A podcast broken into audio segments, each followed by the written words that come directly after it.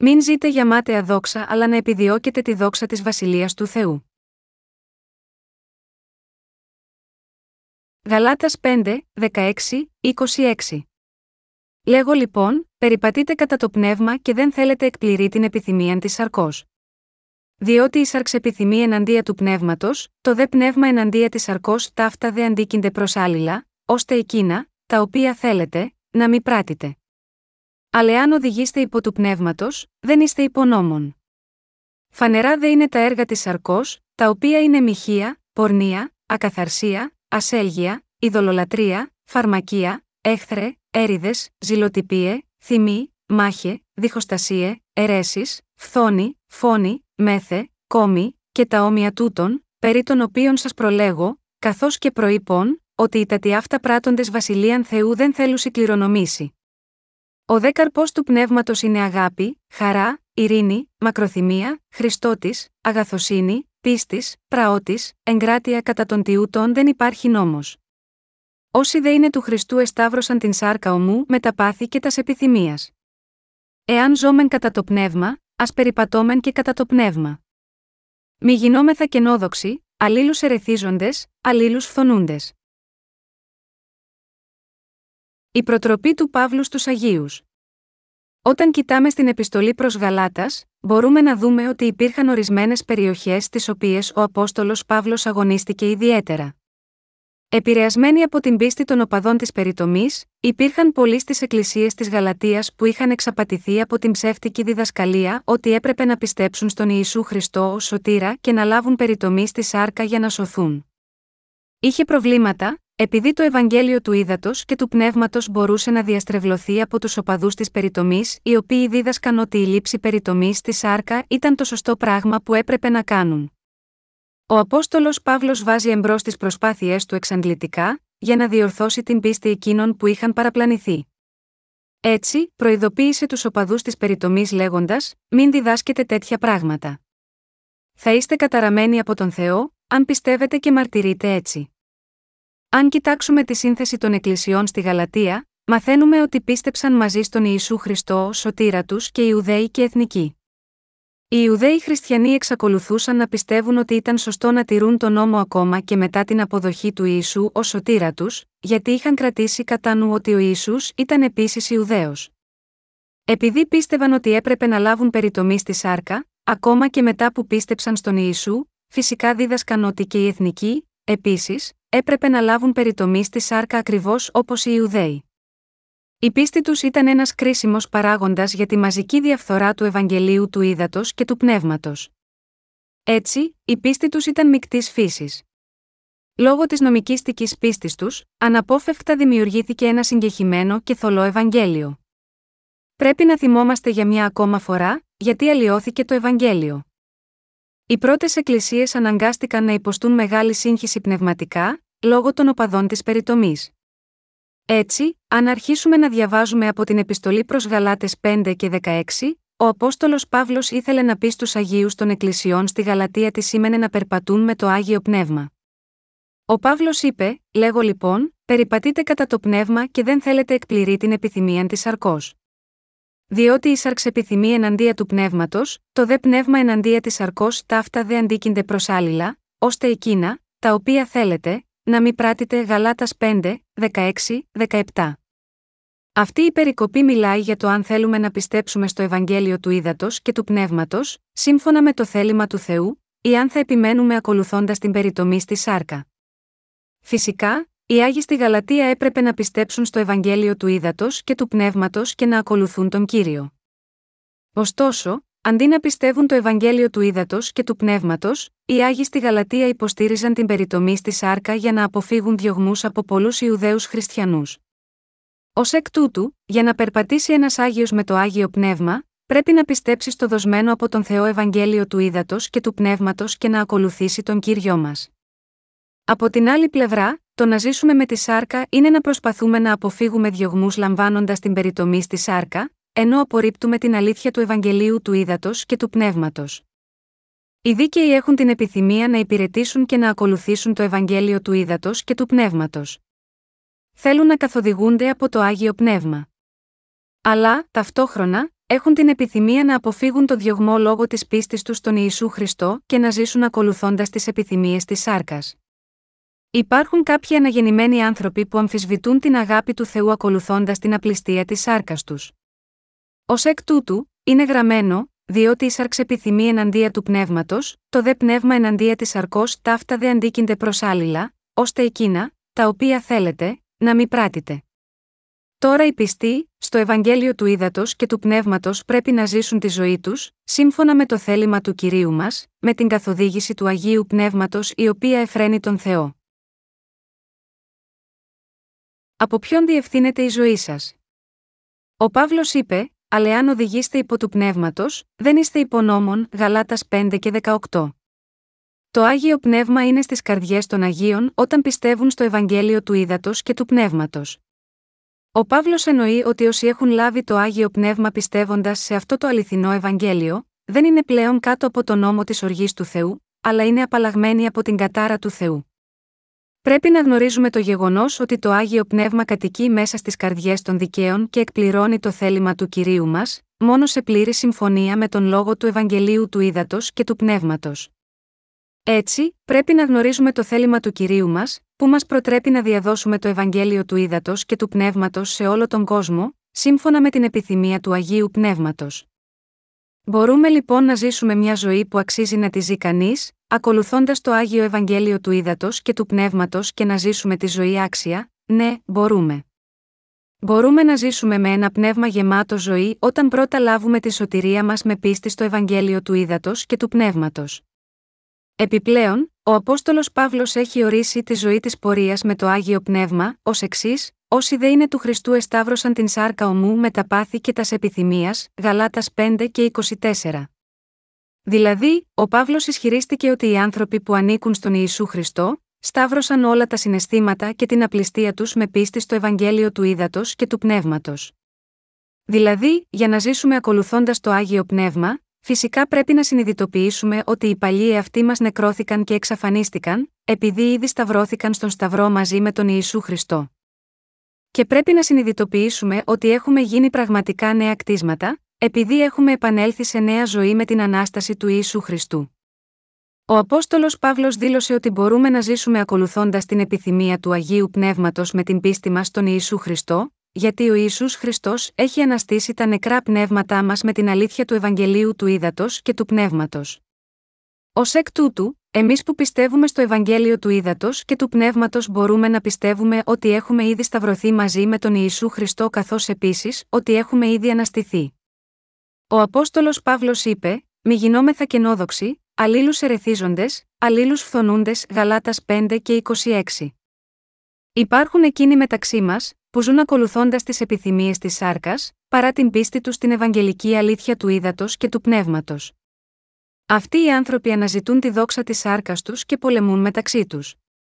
Ο Παύλος δεν ήθελε να ζει για τη δόξα της σάρκας του, που είναι απλή ματαιοδοξία. Αν έχουμε μια καρδιά όπως αυτή του Αποστόλου Παύλου, μπορούμε να ζήσουμε ζωή γεμάτη με το πνεύμα. Ω εκ τούτου, για να συνεχίσουν να ζουν τη ζωή όπως αξίζει, Όσοι πιστεύουν στο Ευαγγέλιο του Ήδατος και του Πνεύματος τώρα, πρέπει πάντα να υπηρετούν την δικαιοσύνη του Θεού ακολουθώντας το άγιο πνεύμα. Ακόμα και αν έχουμε λάβει την άφεση όλων των αμαρτιών μας με την πίστη μας στο Ευαγγέλιο του Ήδατος και του Πνεύματος, πρέπει να έχουμε την πίστη που πιστεύει ότι έχουμε πεθάνει μαζί με τον Ιησού Χριστό και αναστηθήκαμε με αυτόν. Αν έχουμε τέτοια πίστη, μπορούμε να ζούμε πάντα με τη βοήθεια του Αγίου Πνεύματος, επειδή τα πάθη μας και οι επιθυμίες της σάρκας έχουν σταυρωθεί με τη σάρκα μας με πίστη. Ωστόσο, η πραγματικότητα είναι ότι υπάρχουν άνθρωποι που αναζητούν τις επιθυμίες της σάρκας τους, ακόμα και μεταξύ όσων έχουν λάβει την άφεση της αμαρτίας. Ακριβώς όπως οι Άγιοι και οι υπηρέτες μέσα στις εκκλησίες στη Γαλατεία ζητούσαν τη δόξα της σάρκας τους, υπάρχουν πολλοί από τους αναγεννημένους χριστιανούς έκτους αυτόν τον κόσμο, που αναζητούν μάταια δόξα και απληστία για τη σάρκα τους. Όλοι αυτοί οι άνθρωποι ζουν ακολουθώντας τις επιθυμίες της σάρκας τους. Ω εκ τούτου, στις εκκλησίες της Γαλατείας υπήρχε μια τάση μεταξύ των Αγίων που είχαν κάνει περιτομή στη σάρκα να λένε: Είμαι καλύτερος από εσάς που δεν έχετε περιτομή. Επίσης, τηρώντας το Σάββατο ιερό, πίστευαν πως η πνευματικότητά τους ήταν σε υψηλότερο επίπεδο. Εκείνο που έγινε πνευματικό πρόβλημα σε αυτούς τους ανθρώπους, ήταν ότι δεν μπορούσαν να ζήσουν με το θέλημα του Αγίου Πνεύματος επειδή ζούσαν ακολουθώντας τις επιθυμίες της σάρκας τους. Για ποιο σκοπό ζουν οι αυτοαποκαλούμενοι υπηρέτες του Θεού, ζουν για τη δόξα της σάρκα τους, αντί να αναζητούν την επιθυμία του Αγίου Πνεύματος, πιστεύοντας στο Ευαγγέλιο του Ήδατος και του Πνεύματος. Ω αποτέλεσμα, οι περισσότεροι χριστιανοί σήμερα ζουν αναζητώντας τη δόξα της σάρκα τους. Ακόμα και εμείς οι αναγεννημένοι, από λάθος αναζητούμε τη δική μας εγωιστική ικανοποίηση. Έτσι, αν εμείς οι αναγεννημένοι χριστιανοί δεν θέλουμε να αναζητούμε μάταια δόξα, πρέπει να γνωρίζουμε και να πιστεύουμε στον κύριο μας, ότι οι παλιοί εαυτοί μας νεκρώθηκαν μαζί με τον Ιησού Χριστό και ότι επίσης έχουμε γίνει νέα κτίσματα με την ένωση μαζί του μέσω της ανάστασής του. Τώρα πρέπει επίσης να συνειδητοποιήσουμε ότι έχουμε γίνει κτήμα του Θεού με την πίστη μας στο Ευαγγέλιο του Ήδατος και του Πνεύματος και ότι μπορούμε να κάνουμε τα έργα του Θεού όντας ενωμένοι με αυτό το αληθινό Ευαγγέλιο στην Εκκλησία του. Μπορούμε να δώσουμε ευχαριστίες στον Θεό, επειδή έχουμε λάβει την άφεση των αμαρτιών μας με την πίστη μας στο Ευαγγέλιο του Ήδατος και του Πνεύματος. Είμαστε αδύναμοι να παράγουμε τα έργα του Θεού που έχουν ανατεθεί σε εμάς. Ω εκ τούτου, δεν πρέπει να ζήσουμε τη ζωή μας αναζητώντας μάταιες δόξες. Ούτε πρέπει να επικρίνουμε τους αδελφούς και τις αδελφές μας. Ποιον θα μπορούσαμε να επικρίνουμε, όταν εμείς οι ίδιοι δεν μπορούμε να εκτελέσουμε τα έργα που ο Θεός έχει αναθέσει σε εμάς, αν εμείς οι ίδιοι υψώνουμε τη σάρκα μη λαμβάνοντας υπόψη τα έργα που μας εμπιστεύτηκαν, τι καλό θα προκύψει, αντί να φιλονικούν λόγω των επιθυμιών της σάρκας, οι δίκαιοι θέλουν να αναλάβουν όσα περισσότερα έργα του Θεού γίνεται. Όσοι επιζητούν τη δόξα της σάρκας στη ζωή τους δεν μπορούν να διακριθούν για την πίστη τους ενώπιον του Θεού. Τώρα, δεν έχουμε πλέον κανένα λόγο να ανταγωνιζόμαστε για μάταιες δόξες. Τώρα, πρέπει να πιστέψουμε στην Ευαγγελική αλήθεια του ύδατος και του πνεύματος ενώπιον του Θεού. Επιπλέον, πρέπει να ζήσουμε με πίστη, χωρίς να ξεχνάμε ότι έχουμε γίνει νέα κτίσματα πεθαίνοντας και ερχόμενοι σε ανάσταση με τον Ιησού Χριστό. Επειδή έχουμε λάβει την άφεση της αμαρτίας με πίστη στο Ευαγγέλιο του Ήδατο και του Πνεύματος, έχουμε λάβει ως βραβείο να έχουμε ευκαιρίες να υπηρετήσουμε το Ευαγγέλιο του Θεού. Όταν ο Θεός αναθέτει σίγμα, εμάς ορισμένα μέρη των έργων του, μπορούμε να κάνουμε τα έργα με ευχαριστία. Κάνοντας τα έργα του, είναι άχρηστο να σκέφτεσαι, εγώ είμαι καλύτερος από εκείνον τον αδελφό και χειρότερος από τον εργάτη. Όλοι έχουμε γίνει λαός του Θεού με την πίστη μας στην Ευαγγελική αλήθεια του ύδατος και του πνεύματος. Ω εκ τούτου, όλοι εξίσου έχουμε γίνει παιδιά του Θεού με την πίστη μας στο Ευαγγέλιο του ύδατος και του πνεύματος. Είμαστε όλοι ίσοι εργάτες της δικαιοσύνης του Θεού, αν και μπορεί να έχουμε διαφορετικές περιοχές υπηρεσίας του Ευαγγελίου του ύδατο και του πνεύματος. Εμείς, ως στρατιώτες του κυρίου, είμαστε υπηρέτες του Θεού, κάνοντας τα έργα του για να υλοποιηθεί το θέλημα του Θεού σύμφωνα με την τάξη του. Οι προκάτοχοι της πίστης δεν υπάρχουν για να προσφέρουν το κύρος τους ή για να καυχηθούν για τις επιθυμίες της σάρκας τους. Το μόνο που μένει για μας, είναι να αποφασίσουμε αν πρόκειται να κάνουμε πιστά τα έργα του Θεού όσο είμαστε σε αυτόν τον κόσμο. Η πίστη μας πρέπει να είναι όπως εκείνη του Παύλου. Η βίβλος μας λέει, ο δε καρπός του πνεύματος είναι αγάπη, χαρά, ειρήνη, μακροθυμία, χριστότης, αγαθοσύνη, πίστης, πραότη, εγκράτεια κατά των τιούτων δεν υπάρχει νόμος, Γαλάτας 5, 22, 23. Επειδή έχουμε λάβει την άφεση της αμαρτίας με την πίστη μας στον Ιησού Χριστό, που ήρθε από το νερό και το πνεύμα στις καρδιές μας, πρέπει όλοι να ακολουθούμε το ίδιο το άγιο πνεύμα. Για να έχετε τέτοια πίστη, ο καθένας πρέπει να πεθάνει και να αναστηθεί μαζί με τον Ιησού Χριστό, με πίστη του στο Ευαγγέλιο του Ήδατος και του Πνεύματος. Οι ψυχές των ανθρώπων του Χριστού έχουν πολύ καθαρή πίστη. Πραγματικά πιστεύουν ότι ο παλιός εαυτός τους έχει πεθάνει μέσα στο Ευαγγέλιο του Ήδατος και του Πνεύματος και ζουν για το κήρυγμα του Ευαγγελίου. Μάλιστα, οι δίκαιοι φαίνονται σκληροί και δυνατοί, αλλά στο εσωτερικό είναι πολύ πράοι. Επειδή το εσωτερικό του αναγεννημένου ανθρώπου έχει πεθάνει και αναστηθεί με τον Χριστό, με την πίστη του στο Ευαγγέλιο του Ήδατος και του Πνεύματος, ανεξαρτήτως πώς μπορεί να εμφανίζονται προς τα έξω. Ω εκ τούτου, η ψυχή του είναι τόσο ήρεμη σαν αρνή, μέσω του Αγίου Πνεύματος. Ω εκ τούτου, όσοι νεκρώθηκαν και έχουν αναστηθεί μαζί με τον Ιησού Χριστό με πίστη, υπακούνε στο θέλημα του Θεού, ακόμα και αν δεν είναι πνευματικά εξευγενισμένοι. Οι δίκαιοι δεν διαθέτουν δική τους δικαιοσύνη. Όσοι έχουν λάβει την άφεση της αμαρτίας στις καρδιές τους, πιστεύοντας τον Ιησού Χριστό που ήρθε από το Ευαγγέλιο του Ήδατος και του Πνεύματος, δεν έχουν καμία αμαρτία. Ωστόσο, υπάρχουν πολλοί μεταξύ των αναγεννημένων, οι οποίοι δεν έχουν ενωθεί ακόμα με το θάνατο και την ανάσταση του Ιησού Χριστού με πίστη. Τέτοιοι άνθρωποι δεν έχουν βρει την καθοδήγηση του Αγίου Πνεύματος και ως εκ τούτου έχουν την τάση να εγκαταλείπουν την κοινότητα των δικαίων. Το μόνο που επιδιώκουν στην Εκκλησία του Θεού είναι κάθε ευκαιρία για να αυξήσουν τις θέσεις τους. Χαρακτηριστικά των ατόμων αυτών είναι ότι δεν επιθυμούν να αναπτυχθούν ισχυρά εσωτερικά ενώπιον του Θεού, αλλά, αντίθετα, προσπαθούν να αυξήσουν τις θέσεις τους και αποκαλύπτουν προς τα έξω τη δική τους δικαιοσύνη. Κάνουν το καλύτερό τους για να πετύχουν στη σάρκα τους. Ο Απόστολος Παύλος είπε για αυτούς, ότι αναζητούν σαρκικές δόξες εις την αποζήλια ο ένας για τον άλλον. Αν και έχουμε λάβει την άφεση της αμαρτίας πιστεύοντας στο Ευαγγέλιο του Ήδατος και του Πνεύματος, αν δεν έχουμε την πίστη ότι έχουμε πεθάνει και έχουμε αναστηθεί στη νέα ζωή μαζί με τον Ιησού, δεν μπορούμε να οδηγούμαστε από το άγιο πνεύμα. Επειδή ο Ισού πήρε όλες τις αμαρτίες μας μέσω του βαπτίσματος του, έχουμε επίσης σταυρωθεί μαζί του στον Σταυρό όταν ο Ιησούς σταυρώθηκε στον Σταυρό. Όταν τα καρφιά του Ιησού τρυπούσαν τα πόδια και χέρια του, επίσης τρύπησαν και τα δικά μας χέρια και πόδια μας επίσης. Ω εκ τούτου, οι παλιοί εαυτοί μας νεκρώθηκαν μέσα στον Ιησού Χριστό, και έχουμε αναστηθεί μαζί με τον Ιησού Χριστό. Ο κύριος μας έχει αναστήσει εμάς που ήμασταν νεκροί στο πνεύμα και το σώμα μας με την ανάσταση από τους νεκρούς. Πρέπει να ζήσουμε ενώπιον του Θεού με πίστη έκτη αυτό το γεγονός. Όλοι μας έχουν αναγεννηθεί ως νέα κτίσματα ενώπιον του Θεού. Τώρα, οι πιστοί στο Ευαγγέλιο του Ήδατος και του Πνεύματος δεν αναζητούν τη δόξα της σάρκας τους. Προσπαθούν να κάνουν το θέλημα του Θεού και είναι χαρούμενοι όταν γίνεται το θέλημά του. Από την άλλη πλευρά, θλίβονται όταν δεν γίνεται το θέλημα του Θεού εκ του αυτόν τον κόσμο. Πρέπει να δούμε τους καρπούς του Αγίου Πνεύματος, έναν προς ένα μέσα στο Ευαγγέλιο του Ήδατος και του Πνεύματος. Είναι γραμμένο, ο δε καρπός του Πνεύματος είναι αγάπη, χαρά, ειρήνη, μακροθυμία, Χριστότης, αγαθοσύνη, πίστης, πραότη, εγκράτεια κατά των τιούτων δεν υπάρχει νόμος, Γαλάτας 5, 22, 23.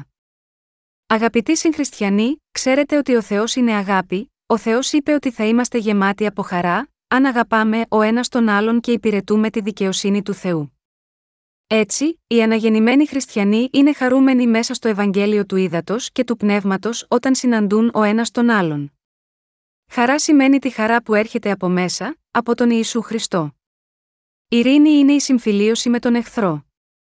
Μερικές φορές ακόμα και οι δίκαιοι που πιστεύουν στη δικαιοσύνη του Θεού μάχονται με κάποιον άλλο. Ωστόσο, εξακολουθούν να στηρίζουν την εμπιστοσύνη τους ο ένας τον άλλο μέσα από το δοσμένο από τον Χριστό Ευαγγέλιο του Ήδατος και του Πνεύματος. Επιπλέον, οι πιστοί στο Ευαγγέλιο του Ήδατος και του Πνεύματος πάντα υπομένουν όλα τα προβλήματα για να συνειδητοποιήσουν τη δικαιοσύνη του Θεού. Μπορούν να αντέξουν, διότι τους ικανώνει το άγιο πνεύμα.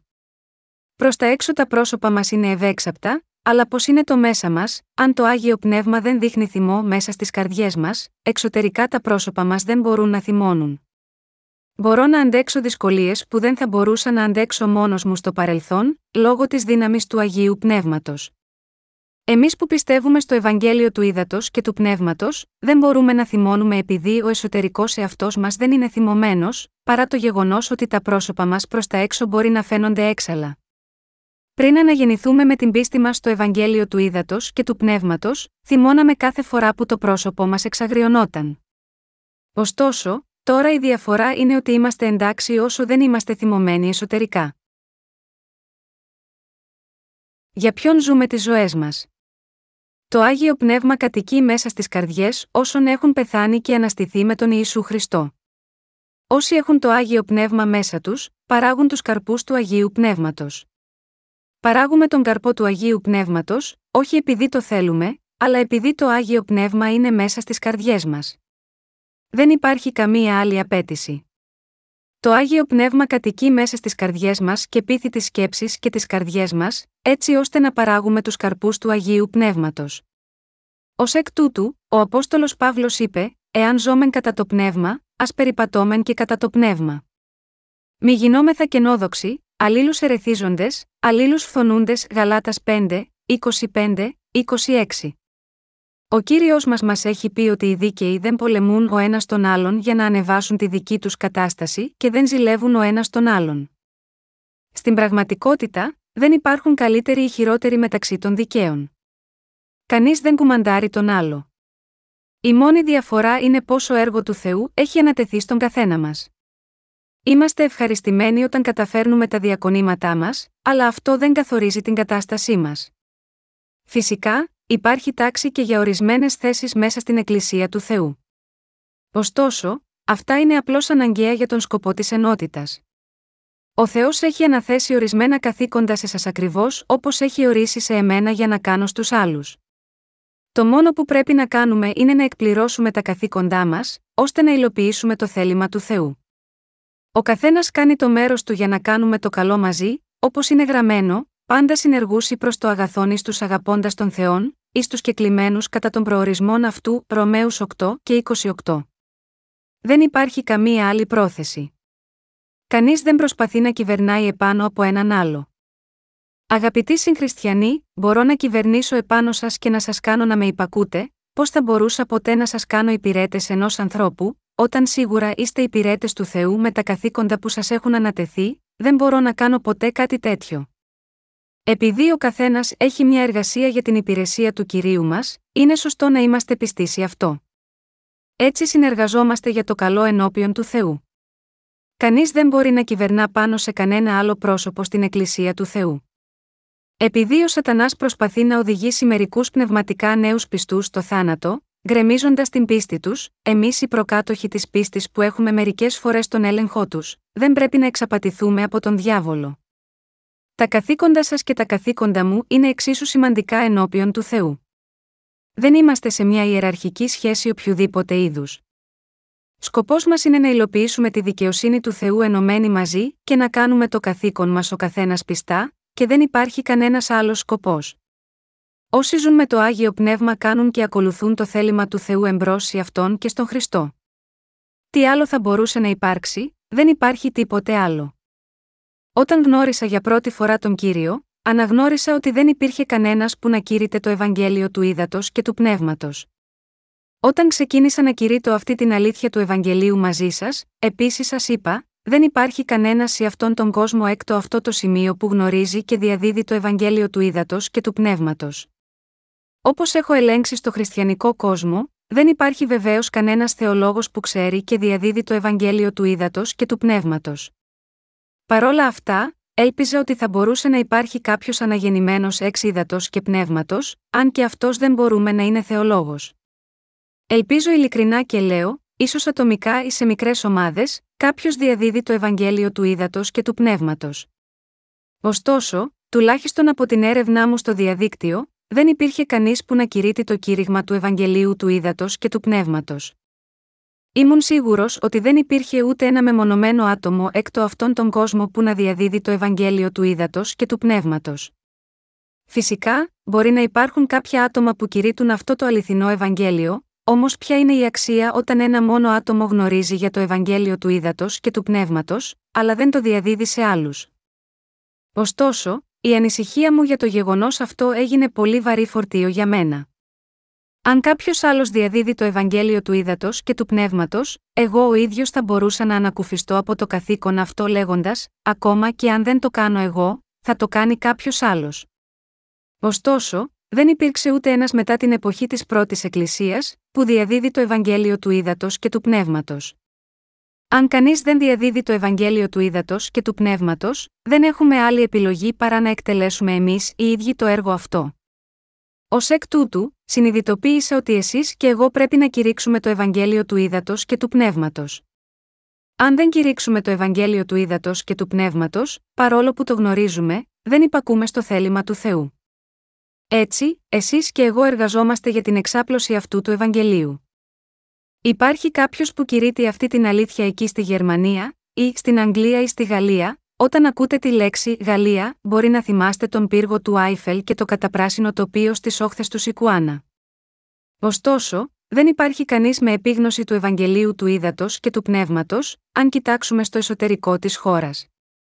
Όπως εγώ αισθάνθηκα την επίγουσα ανάγκη να διαδώσω το Ευαγγέλιο του ύδατο και του πνεύματος σε όλο τον κόσμο γιατί ήξερα γι' αυτό, έτσι και εσείς κάνετε τα έργα του Θεού, επειδή εκείνος τα έχει αναθέσει σε εσάς.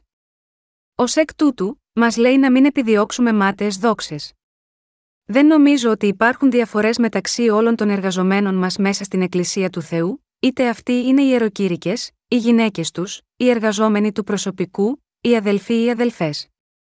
Κάθε δούλος του Θεού που του έχει ανατεθεί εργασία είναι πολύτιμος. Από τους ποιμένες μέχρι το κατηχητικό σχολείο στα παιδιά, πιστεύω ότι ο Θεός έχει αναθέσει συγκεκριμένα καθήκοντα στον καθένα από εμάς. Ο κύριος μας είπε, εις τον οποίον εδόθη πολύ, πολύ θέλει ζητηθεί παρά αυτού, και εις όντι να ενεπιστεύθη πολύ, περισσότερον θέλουσιν να πετήσει παρά αυτού, κατά Λουκάν 12 και 48. Οι ανώτεροι πρέπει να υπηρετούν τους κατώτερους στην Εκκλησία του Θεού. Έτσι, δεν υπάρχει κανένας υψηλότερος ή κατώτερος ανάμεσά μας. Εμείς απλώς είμαστε πιστοί στα έργα που ανέθεσε ο Θεός σε μας. Όλοι μας έχουμε ως στόχο να πραγματοποιήσουμε το θέλημα του Θεού, και είμαστε προορισμένοι να ζήσουμε για το σκοπό αυτό ενώπιον του Θεού. Ω εκ τούτου, οι ηγέτες δεν είναι ανώτεροι ή κατώτεροι από τους λαϊκούς πιστούς. Επίσης, οι χειροτονημένοι υπηρέτες δεν είναι σε ανώτερη θέση από τους Ευαγγελιστές και οι Ευαγγελιστές από τους αδελφούς και τις αδελφές. Αν πει κάποιος ότι είναι σε ανώτερη θέση, απλώς δηλώνει ότι έχει περισσότερα καθήκοντα που έχουν οριστεί σε αυτόν. Αυτό ισχύει στην πραγματικότητα. Ω εκ τούτου, δεν υπάρχει ανάγκη να αυξηθεί η θέση του καθενός. Πρέπει να αναγνωρίσουμε ότι τα έργα του Θεού είναι όλα θέματα που εμείς πρέπει να κάνουμε πραγματικότητα. Αυτό λέει εδώ ο Απόστολος Παύλος. Οι δύο επιθυμίες μέσα στον Άγιο. Υπάρχουν δύο καρδιές μέσα στην καρδιά μας, η καρδιά του Θεού και η καρδιά της σάρκας μας. Αυτά τα δύο είναι αντίθετα μεταξύ τους, έτσι ώστε να μην κάνετε τα πράγματα που θέλετε. Παρόλα αυτά, αν μας καθοδηγεί το Άγιο Πνεύμα, δεν είμαστε πλέον κάτω από την κυριαρχία του νόμου. Αν το Άγιο Πνεύμα κατοικεί μέσα μας, μπορούμε να οδηγούμαστε από τον Θεό, παρά τις αδυναμίες μας, λόγω του Αγίου Πνεύματος. Παρόλο που μπορεί να είμαστε ανεπαρκείς από ανθρώπινη σκοπιά, μπορούμε να οδηγούμαστε από το Άγιο Πνεύμα, αν αναγνωρίζουμε τον ηγέτη και υποτασσόμαστε στο λόγο του Θεού που κηρύττει. Όσοι οδηγούνται από το Άγιο Πνεύμα δεν είναι κάτω από την κατάρα, αλλά έχουν πεθάνει και έχουν αναστηθεί στη νέα ζωή μαζί με τον Ιησού Χριστό. Πρέπει να ξέρετε ότι εσείς και εγώ είμαστε λαός του Θεού και δούλοι του. Επίσης, πρέπει να μπορούμε να διακρίνουμε ανάμεσα στα έργα της Άρκα και τον καρπό του Αγίου Πνεύματος. Πρέπει να ξέρουμε ότι ο κύριος μας είπε να κάνουμε τα έργα του αφού διακρίνουμε τη διαφορά μεταξύ των δύο. Στο Γαλάτας 5, 19, 21 λέει: Φανερά δε είναι τα έργα της Αρκό, τα οποία είναι μοιχεία, πορνεία, ακαθαρσία, ασέλγεια, ειδωλολατρεία, φαρμακεία, έχθρε, έριδες, ζηλοτυπίε, θυμή, μάχε, διχοστασίε, αιρέσεις, φθόνη, φόνη, μέθε, κόμη, και τα όμοια τούτων, περί των οποίων σας προλέγω, καθώς και προείπων, ότι οι τατιάφτα πράτοντε βασιλείαν Θεού δεν θέλουν κληρονομήσει. Τα έργα της Άρκα λέγεται ότι είναι προφανή. Όσοι δεν έχουν το άγιο πνεύμα είναι αρκετά προφανές ότι κάνουν τα έργα της Άρκα. Ζουν για ανήθικες πράξεις, πράξεις βρώμικες και αισθησιακές. Επίσης, υπηρετούν κάθε άλλο εκτός από τον Θεό, πράττουν το κακό, κάνουν εχθρούς, πολεμούν σε παρατάξεις, φθονούν και είναι θυμωμένοι, και αποχωρίζονται από την Εκκλησία του Θεού αντί να είναι ενωμένοι με αυτήν. Αυτά είναι τα έργα της Σάρκας. Τα έργα της Σάρκας προήλθαν από την απιστία στον Θεό και τον λόγο του. Τι αγαπάει η σάρκα μας, αγαπά μοιχεία, ακαθαρσία, λαγνία, κακές πράξεις, να κάνει εχθρούς, να ζηλεύει, να δημιουργεί διαφορές, να σχηματίζει ομάδες, διαχωρισμούς, αιρέσεις, μέθες και γλέντια. Η περικοπή της Αγίας Γραφής σήμερα είπε ότι τα έργα της Άρκας είναι προφανή. Δεν είναι έτσι συνήθως η σαρκική ζωή μας, είναι έτσι ή όχι, φυσικά είναι έτσι. Ωστόσο, τι γίνεται με τον καρπό του Αγίου Πνεύματος, αυτός είναι αγάπη, χαρά, ειρήνη, μακροθυμία, αγαθοσύνη, πίστη, πραότητα και εγκράτεια. Αυτά τα δύο είναι εντελώς διαφορετικά. Τώρα, τα έργα της Άρκας κάνουν κακές πράξεις με τις καρδιές μας, βάζοντας ακάθαρτες σκέψεις σε ενέργεια, και επιδιώκουν μόνο τέτοια πράγματα. Από την άλλη πλευρά, ο καρπός του Αγίου Πνεύματος μας ενθαρρύνει να αγαπάμε, να είμαστε χαρούμενοι, να είμαστε ειρηνικοί στις καρδιές μας, να μην κάνουμε εχθρούς, να έχουμε μακροθυμία και να δείχνουμε αγάπη στους άλλους. Μια πολύ καθαρή καρδιά, μια πιστή καρδιά, μια καρδιά πράα και μια καρδιά ήρεμη, είναι ο καρπός του Αγίου Πνεύματος. Επειδή τα έργα της Άρκας και ο καρπός του Αγίου Πνεύματος είναι τα αποτελέσματα που προέρχονται από δύο διαφορετικά είδη πίστης, προέρχονται από διαφορετικές καρδιές. Ο καρπός του Αγίου Πνεύματος προέρχεται από την πίστη στον Ιησού Χριστό που ήρθε από το Ευαγγέλιο του Ήδατος και του Πνεύματος. Αντίθετα, τα έργα της Άρκας προέρχονται από την πίστη του ψεύδους. Η καρπή της Άρκα είναι τα έργα της Άρκα και οι κακές πράξεις. Οι χωρισμοί, ο σχηματισμός ομάδων, η ίδρυση αιρέσεων, οι μάχες, η μέθη, η δημιουργία εχθρών με τον Θεό, ο σκανδαλισμός άλλων, η ειδωλολατρεία, η υπηρεσία άλλων θεών. Όλα αυτά είναι έργα της σάρκας. Αυτά είναι προφανώς διαφορετικά από τον καρπό του Αγίου Πνεύματος. Φυσικά, μερικοί αναγεννημένοι Άγιοι, επίσης, θα μπορούσαν να πολεμούν μεταξύ τους, να χωρίζουν σε φατρίες στην Εκκλησία του Θεού, να κάνουν αιρέσεις και μέθες. Αυτό γίνεται όταν ακολουθούν τη σάρκα τους, αντί την καθοδήγηση του Αγίου Πνεύματος. Αν πραγματικά έχουμε λάβει την άφεση της αμαρτίας, πρέπει να παράγουμε τον καρπό του Αγίου Πνεύματος. Δεν υπάρχουν, ωστόσο, πολλοί άνθρωποι που ακολουθούν τις επιθυμίες της σάρκας τους, ο Θεός απεχθάνεται πολύ όταν ακολουθούμε τις επιθυμίες της σάρκας μας. Τουλάχιστον, οι αναγεννημένοι χριστιανοί που πιστεύουν στον Ιησού Χριστό ως σωτήρα τους, πρέπει να έχουν πεθάνει και αναστηθεί με τον Ιησού Χριστό, σύμφωνα με την περικοπή από την Αγία Γραφή, όσοι δε είναι του Χριστού εσταύρωσαν την σάρκα ομού με τα πάθη και τας επιθυμίας, Γαλάτας 5 και 24. Πρέπει να έχουμε τέτοια πίστη. Δεν πρέπει να μιλάμε μόνο γι' αυτό, αλλά να πεθάνουμε μια φορά και να ζήσουμε μια ακόμα φορά, να είμαστε ενωμένοι με τον Ιησού Χριστό στην καρδιά μας. Υπάρχει σοβαρό πρόβλημα αν δεν έχουμε πεθάνει και αναστηθεί ενωμένοι με τον Ιησού Χριστό. Όσοι δεν έχουν πεθάνει και αναστηθεί με τον Ιησού Χριστό, δεν μπορούν να παράγουν τον καρπό του Αγίου Πνεύματος. Αυτό συμβαίνει επειδή είναι ανίκανοι να διακρίνουν την καθοδήγηση του Αγίου Πνεύματος, παρά το γεγονός ότι το Άγιο Πνεύμα τους οδηγεί μέσα από τις καρδιές τους. Εμείς νομίζουμε λάθος ότι κάνουμε καλό επειδή οι καρδιές μας είναι καλές. Ωστόσο, είναι το Άγιο Πνεύμα που δίνει την καλή καρδιά μέσα μας. Μέσα στις καρδιές μας υπάρχει μόνο η καρδιά της σάρκας που δημιουργεί το κακό. Αλλά το Άγιο Πνεύμα που δημιουργεί την καλή καρδιά, έχει έρθει και κατοικεί μέσα στις καρδιές μας, επειδή έχουμε αναγεννηθεί με το Ευαγγέλιο του Ήδατος και του Πνεύματος. Εσείς και εγώ είμαστε όντα ουσιαστικά ανίκανα να δημιουργήσουν ή να διαθέτουν καλές καρδιές. Επειδή το Άγιο Πνεύμα είναι μαζί μας, υπηρετούμε τον κύριο μας, είμαστε πιστοί στον Θεό, κάνουμε τα έργα του Θεού και ακολουθούμε τον κύριο μας. Χωρίς το Άγιο Πνεύμα, αυτό θα ήταν αδύνατο. Πρέπει να μείνουμε μακριά από μια μάταιη ζωή. Μη γινόμεθα κενόδοξοι, αλλήλους ερεθίζοντες, αλλήλους φθονούντες Γαλάτας 5 και 26. Πρέπει να δεχτούμε αυτό τον λόγο στις καρδιές μας. Όσοι προσπαθούν να προωθήσουν την κατάστασή τους μετά την αναγέννησή τους, ακολουθούν πάλι τις επιθυμίες της άρκα τους. Αυτοί οι άνθρωποι είναι πολύ κακοί. Αγαπητοί συγχριστιανοί, σκεφτείτε το για ένα δευτερόλεπτο.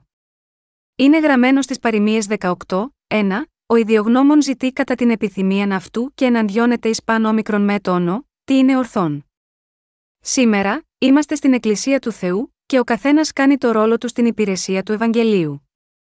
Πόσο πολύτιμο είναι αυτό το Ευαγγέλιο, αν επρόκειτο να αντιταχθείτε στην Εκκλησία του Θεού και να την φύγετε, θα είσαστε σε θέση να εκτελέσετε τα έργα του Ευαγγελίου που εκτελείτε τώρα, δεν θα μπορείτε. Δεν υπάρχει ούτε ένας που μπορεί να υπηρετήσει τον Κύριο, έξω από την Εκκλησία του Θεού. Δεν υπάρχει ούτε ένας που μπορεί να είναι πιστός στον Θεό έξω από την Εκκλησία. Αδιάφορο πόσο σκληρά προσπαθεί κάποιος να το κάνει, είναι αδύνατο. Αλλά, ως Εκκλησία του Θεού, δεν μπορείτε να ζήσετε για τον εαυτό σας και είναι απολύτως αδύνατο να υπηρετείτε τον κύριο. Τώρα, ας το σκεφτούμε αυτό μια φορά. Α χρησιμοποιήσουμε υποθετικές φράσεις για αυτή τη σκέψη. Υπηρετούμε τον κύριο με χρήματα που έχουμε κερδίσει εργαζόμενοι στις επιχειρήσεις που λειτουργεί η Εκκλησία του Θεού. Αλλά θα ήταν δυνατό για έναν Άγιο να τον υπηρετήσει ακόμα με τον ίδιο τρόπο, αν αυτό σε πρόκειτο να εγκαταλείψει την Εκκλησία και να υπηρετεί το Ευαγγέλιο από τον εαυτό του, θα μπορούσε το πρόσωπο αυτό να ζήσει σωστά για τον κύριο ως σκοπό της ζωής του, να παράγει τον καρπό του Αγίου Πνεύματος μακριά από την Εκκλησία του Θεού, όπως ακριβώς έκανε ενώ ήταν μέσα σε αυτή. Δεν θα μπορούσε να ζήσει έτσι. Θα προβάλλει πολλές δικαιολογίες για να μην ζήσει έτσι. Δεν θα ζούσε τόσο πιστά όπως κάνει τώρα μέσα στην Εκκλησία του Θεού. Δεν θα μπορούσε να λειτουργήσει τόσο επιμελώς όπως κάνει τώρα. Έτσι, είναι μεγάλη ευλογία που υπηρετούμε από το μέρος μας, στην Εκκλησία του Θεού τώρα. Ανεξάρτητα από το ποιες είναι οι θέσεις μας, μπορεί ο καθένας από εμάς να υπηρετήσει τον κύριο όταν φύγει από την Εκκλησία, όχι. Κανείς δεν μπορεί να τον υπηρετήσει μακριά από την Εκκλησία του. Έτσι, μπορούμε να πούμε ότι όποιος φεύγει από την Εκκλησία του Θεού αναζητά μάταιες δόξες. Δόξες της σάρκας του. Πρέπει να κατανοήσουμε την καρδιά του Αποστόλου Παύλου. Λέτε ότι πρέπει να πιστέψουμε στον Ιησού Χριστό, ενώ παρατηρείτε την ημέρα του Σαββάτου και ειδικούς μήνες και εποχές, μαζί και την περιτομή, μέσα στην νομικήστική πίστη σας. Μήπως νομίζετε ότι πραγματικά δεν θα ξέρω τις προθέσεις σας να προωθήσετε τον εαυτό σας μέσα στην Εκκλησία, αν συνεχίσετε να ενεργείτε έτσι, ως αποτέλεσμα θα διαχωριστείτε από την Εκκλησία του Θεού. Τότε, δεν θα μπορείτε να υπηρετήσετε τον κύριο. Θα προσπαθείτε να βρείτε μάταιες δόξες. Αυτό ακριβώς μας λέει ο Απόστολος Παύλος. Πρέπει να συνειδητοποιήσουμε ότι είναι μεγάλη ευλογία να είμαστε μέσα στην Εκκλησία του Θεού. Αν ίσως δεν μπορείτε να ακούσετε προσεκτικά, είναι γεγονός ότι δεν θα μπορείτε να κάνετε το καλό, αν εγκαταλείψετε την Εκκλησία του Θεού ή εμποδιστείτε από την παρακολούθηση της Εκκλησίας. Είναι αδύνατο να κάνουμε το καλό έξω από την Εκκλησία του. Δεν σας απειλώ. Ξέρω ότι δεν μπορώ να κάνω κανένα αγαθό μακριά από την Εκκλησία. Πώς μπορώ να κάνω καλό μακριά από την Εκκλησία του Θεού, τι μπορώ να κάνω από μόνος μου, ακόμα και αν ήθελα να δημοσιεύσω ένα βιβλίο, κάποιος πρέπει να το πληκτρολογήσει και να το εκτυπώσει για μένα για να το εκδώσω σε μορφή βιβλίου. Ακόμα και όταν χτυπάμε ένα καρφί στον τοίχο, είναι πιο εύκολο αν κάποιος κρατά το καρφί για μένα. Τα έργα απαιτούν συνεργασία, και αν τα κάνεις μόνος σου είναι πολύ πιο δύσκολο. Πόσο περισσότερο αυτό είναι αλήθεια για κάτι τόσο σημαντικό όσο το να υπηρετούμε το Ευαγγέλιο, πώς θα μπορούσα να παράγω τα έργα της υπηρεσίας του Ευαγγελίου από τον εαυτό μου, η καρδιά της άρκα επιθυμεί όλο και λιγότερη δουλειά. Ωστόσο, η στιγμή που θα αφήσουμε την Εκκλησία του Θεού θα είναι η στιγμή που θα σταματήσουμε να κάνουμε τα δίκαια έργα. Γινόμαστε παράλυτοι για να κάνουμε οτιδήποτε. Το να μην μπορούμε να κάνουμε τα δίκαια έργα αφού έχουμε λάβει την άφεση της αμαρτίας, είναι καταδίκη. Στη Γένεση διαβάζουμε για τον Κάιν που περιπλανήθηκε γύρω στη γη μακριά από τον Θεό, ακόμα και μετά που έλαβε το σήμα της προστασίας από αυτόν. Ο Κάιν δεν είχε κανένα τόπο για να πάει και κανένα σκοπό στη ζωή. Περιπλανιόταν γύρω-γύρω ως πλανήτης, και δεν μπορούσε να εγκατασταθεί σε ένα τόπο. Επιπλέον, ο ίδιος έτρεμε από το φόβο ότι οι εχθροί του θα τον σκοτώσουν. Δεν μπορούμε παρά να ζήσουμε ίδια ζωή όπως ο Κάιν, αν εγκαταλείψουμε την Εκκλησία του Θεού για να ικανοποιήσουμε τις επιθυμίες της σάρκας μας. Αγαπητοί συγχριστιανοί, μπορούμε τώρα να καταλάβουμε γιατί πρέπει να ζούμε αφότου έχουμε αναγεννηθεί. Δεν πρέπει να επιδιώκουμε πρώτα τις μάταιες δόξες. Παράγουμε τον καρπό του Αγίου Πνεύματος, αγάπη, χαρά, ειρήνη, μακροθυμία, χριστότητα, αγαθοσύνη, πίστη, πραότητα και εγκράτεια, όταν οδηγούμαστε από το Άγιο Πνεύμα και τον Κύριό μας, όταν είμαστε με την Εκκλησία, και όταν πιστεύουμε στο Ευαγγέλιο του Ήδατος και του Πνεύματος. Αν αφήσουμε την Εκκλησία και δεν οδηγούμαστε από τον Θεό, ακολουθούμε μοιχεία, πορνεία, ακαθαρσία, ασέλγεια, ειδωλολατρεία, μαγεία, μίσος, διχασμούς, ζήλια, οργή, εγωιστική φιλοδοξία, διαφωνίες, αιρέσεις, φθόνο, δολοφονίες, μέθη και γλέντια. Εσείς και εγώ θα γίνουμε έτσι τη στιγμή ακριβώς που θα αφήσουμε την Εκκλησία του Θεού. Πρέπει να ευχαριστείτε τον Θεό για το γεγονός ότι είστε τώρα μέσα στην Εκκλησία. Πρέπει να δώσουμε, επίσης, ευχαριστίες για το γεγονός ότι ο κύριος μας, μας έχει λυτρώσει, μας τοποθέτησε μέσα στην Εκκλησία του, και στον καθένα μας έχουν ανατεθεί καθήκοντα μέσα στην Εκκλησία. Η πίστη μας αυξάνεται όταν εργαζόμαστε για τον κύριο με πίστη, ενώ είμαστε ευγνώμονες για αυτές τις ευλογίες μέσα από τις καρδιές μας. Δεν εκτελούμε τα καθήκοντά μας επειδή κάποιος μας λέει να το πράξουμε. Αντίθετα, αναρωτιόμαστε, ήμουν ένας άνθρωπος που δεν θα μπορούσε παρά να κάνει κακές πράξεις σε όλη τη ζωή μου. Πόσο ευγνώμων είμαι που μου έδωσε τη δυνατότητα να ζω για τους άλλους, ποιος θα μπορούσε να το κάνει αυτό εκτός από τον Θεό, που αλλού θα γινόταν αυτό έξω από την Εκκλησία του, έτσι γινόμαστε διαρκώς ευγνώμονες. Εσείς και εγώ πρέπει να γίνουμε άνθρωποι που ξέρουν να είναι ευχαριστημένοι από την πίστη. Ο Παύλος μας λέει αυτό το πράγμα τώρα. Ο Απόστολος Παύλος υπέφερε μαρτύριο μετά που έγραψε τις επιστολές του σε καθεμία από τις Εκκλησίες. Δηλαδή θυσίασε δίκαια το κεφάλι του, για να κρατήσει την πίστη του. Κατά τη διάρκεια της πρώτης Εκκλησίας, όταν ο Απόστολος Παύλος εργαζόταν, η ειδωλολατρεία ήταν διαδεδομένη. Ο Ρωμαίος Αυτοκράτορας που κυβερνούσε πάνω στο Ισραήλ, ανακήρυξε τον εαυτό του ως Θεό. Διέταξε τους ανθρώπους να τον λατρεύουν και να τον πιστεύουν σαν να ήταν Θεός. Όμως, υπήρχαν άνθρωποι που δεν υπάκουσαν και δεν πίστεψαν σε αυτόν. Οι άνθρωποι αυτοί ήσαν χριστιανοί που πίστευαν μόνο στον Θεό. Οι χριστιανοί που δεν υπέκυψαν στον Ρωμαίο Αυτοκράτορα, θεωρήθηκαν ότι διαπράττουν προδοσία. Ω εκ τούτου, ο Ρωμαίος Αυτοκράτορας δίωξε τους χριστιανούς και σκότωνε όσους δεν παραδίδονταν μέχρι την τελευταία τους πνοή. Έτσι, οι χριστιανοί της πρώτης Εκκλησίας υπέστησαν μαρτυρικό θάνατο. Τοποθετούσαν τα κεφάλια των χριστιανών σε μια στρογγυλή υποδοχή για να είναι στην κατάλληλη θέση, τα σταθεροποιούσαν με έναν βράχο, και τα αποκεφάλιζαν με ένα τσεκούρι. Καθώς έπεφτε το κεφάλι, το αίμα χινόταν. Αυτός ήταν ο τρόπος που οι πιστοί χριστιανοί έχασαν τη ζωή τους. Στη δεύτερος στιμό Θεό, ο Απόστολος Παύλος λέει: Τον αγώνα των καλών ηγονίστην, των δρόμων ετελείωσα, την πίστην διετήρησα, Β. Τιμόθεων 4, 7. Ήξερε ότι θα εκτελεστεί σύντομα. Πραγματικά πέθανε έτσι. Αυτές τις μέρες, σεις και εγώ υπηρετούμε αυτό το Ευαγγέλιο του ύδατο και του πνεύματος. Πρέπει τότε να αναζητούμε μάταιες δόξες, επίσης, πρέπει να ζηλέψουμε κάποιον άλλο και να πολεμάμε ο ένας τον άλλον, πρέπει να σεβόμαστε τα διακονήματα των άλλων, να θεωρούμε ο ένας τον άλλο ως πολύτιμο, και να είμαστε ευγνώμονες για τον κάθε ένα. Το γεγονός ότι εσείς κάνετε εκείνο που εγώ δεν μπορώ να κάνω και όμικρον με τόνο, τι μπορείτε να συνεργάζεστε για να κάνουμε το καλό και να υπηρετήσουμε τον Θεό, είναι κάτι για το οποίο πρέπει να είμαστε ευγνώμονες. Είμαστε πολύ ευγνώμονες που είμαστε συνεργάτες ο ένας με τον άλλο, που μπορούμε να περπατήσουμε μαζί ως το τέλος. Τώρα, ας ζήσουμε τη ζωή μας όντας ενωμένοι ο ένας με τον άλλον και δίνοντας τις ευχαριστίες μας στον κύριο. Πρέπει να ζούμε με πίστη ότι είναι ευχάριστο και κατάλληλο για μας να μας επιτραπεί να είμαστε υπηρέτες του κυρίου μας. Αν διαθέτουμε πίστη με μια τέτοια καρδιά, οι μάχες μεταξύ μας φυσικά θα εξαφανιστούν. Ο χρόνος είναι πολύ πολύτιμος για να τον σπαταλούμε σε κριτική και να κατηγορούμε ο ένας τον άλλο για να γίνουμε ανώτεροι από τον άλλο. Είναι ευλογία για εμάς να κηρύξουμε το Ευαγγέλιο σε όλο τον κόσμο με τις επιθυμίες του Αγίου Πνεύματος σε αυτούς τους κατάλληλους χρόνους. Δεν σας το λέω αυτό για να κυριαρχώ επάνω σας με οποιοδήποτε μέσο. Δεν το κάνω και δεν πρόκειται να κυβερνήσω επάνω σας. Η τάξη της Εκκλησίας του Θεού έχει απλώς συσταθεί έτσι ώστε να υπηρετήσουμε τον κύριο μας μαζί. Ο Θεός έχει ορίσει εμένα ως ηγέτη, ως ένας βοσκό που απαιτείται για να καθοδηγεί τα πρόβατα.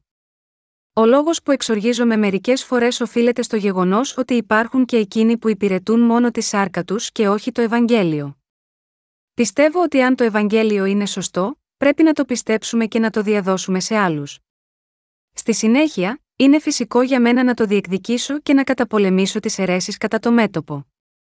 Όπως ο Απόστολος Παύλος ομολόγησε ότι είναι ο χειρότερος, ο πρώτος όλων των αμαρτωλών, και εσείς και εγώ, επίσης, είμαστε πρώτοι μεταξύ των αμαρτωλών. Ακριβώς όπως ο Απόστολος Παύλος ήταν ευγνώμων ενώπιον του Θεού επειδή εκείνος τον διόρισε για να κάνει το καθήκον της δικαιοσύνης θεωρώντας τον ως πιστό, αισθάνομαι με τον ίδιο τρόπο. Δεν θέλω να κυβερνώ επάνω σας, αλλά να συνεργαστούμε από κοινού για το Ευαγγέλιο του Ήδατος και του Πνεύματος. Εύχομαι να το γνωρίζετε αυτό. Προειδοποιώ όσους περιφρονούν να υπηρετούν το Ευαγγέλιο του Ήδατος και του Πνεύματος, χωρίς να μπορούν να διακρίνουν μεταξύ του Πνεύματος και της Σάρκας. Έχω αγωνιστεί μέχρι τώρα με όμικρον με τόνο, τι δεν είναι η αλήθεια. Ο Θεός με σήκωσε για να πολεμήσω τον καλό αγώνα ενάντια στο ψέμα από τη στιγμή που κανείς δεν ήταν στο πλευρό μου. Γάμα γιώτα, αυτό είμαι στη σημερινή μου θέση και όχι επειδή είμαι καλύτερος από εσάς. Εάν επρόκειτο να κρίνουμε τους εαυτούς μας από το πόσο ταλαντούχοι είμαστε, τα μεγαλύτερα αδέλφια μας είναι πολύ πιο ταλαντούχα από εμένα. Αν έπρεπε να κρίνουμε από το πόσο ψηλοί είμαστε, εσείς είστε πολύ πιο ψηλοί από εμένα. Αν έπρεπε να κρίνουμε από το βάρος μας, Υπάρχουν πολλοί ανάμεσά σας που ζυγίζουν περισσότερο από εμένα. Γενικώς, υπάρχουν πολλοί ανάμεσά σας που είναι πιο ταλαντούχοι στη σάρκα από ότι είμαι εγώ. Ωστόσο, αυτά τα πράγματα δεν είναι τίποτε μπροστά στον Θεό, επειδή δεν κάνουμε τα έργα του Θεού με τη σάρκα μας. Είμαι αδύναμος και ανεπαρκής. Παρόλα αυτά, ο Θεός μου έχει αναθέσει ορισμένα καθήκοντα. Ο Θεός με έχει χρησιμοποιήσει, διότι εγώ πρόσφερα το εαυτό μου για τη δόξα του Θεού, αντί να αναζητώ μάταιες δόξες. Είπα ότι θα διαδώσω το Ευαγγέλιο σε όλο τον κόσμο μέσω των χριστιανικών βιβλίων. Γιατί δεν υπάρχει ασφαλέστερη οδός για να διαδώσουμε το Ευαγγέλιο σε όλο τον κόσμο από αυτή τη μέθοδο. Αν ένα βιβλίο παραδίδεται σε μια χώρα, δεν τελειώνει μόνο ως ένας μόνος τόμος. Ένας μόνο τόμος δεν διαδίδει το Ευαγγέλιο μόνο σε ένα πρόσωπο, αλλά και σε άλλους γύρω από αυτό το άτομο επίσης. Αν το πρόσωπο που έλαβε αυτό το βιβλίο το διαβάσει και το δώσει σε έναν γείτονα και ο γείτονα κάνει το ίδιο, ένα βιβλίο θα φτάσει σε πολλούς ανθρώπους. Παρά το γεγονός ότι το βιβλίο θα μπορούσε να φύγει από το χέρι του αρχικού παραλήπτη, το πρόσωπο αυτό θα διαδώσει το Ευαγγέλιο προφορικά αφού θα έχει λάβει την άφεση της αμαρτίας. Γι' αυτό διαδίδουμε το Ευαγγέλιο μέσω των βιβλίων. Κατά τη διάρκεια των ημερών της πρώτης Εκκλησίας, ο Θεός έκανε τους ανθρώπους να αναγεννηθούν με την ίδια μέθοδο. Έτσι έχουμε σήμερα τη βίβλο. Πώς θα γνωρίζαμε το Ευαγγέλιο του Ήδατος και του Πνεύματος, αν δεν υπήρχε τώρα η Αγία Γραφή, θα γνωρίζαμε τα λόγια του Παύλου να μην επιδιώκουμε μάταιες δόξες. Πιστεύουμε στον κύριο και τον υπηρετούμε μαζί ενώπιον του Θεού. Το κάνω αυτό μπροστά σας, και εσείς αντίστροφα. Όταν γνωρίζουμε την καρδιά του Αποστόλου Παύλου, μπορούμε να παράγουμε τους καρπούς του Αγίου Πνεύματος.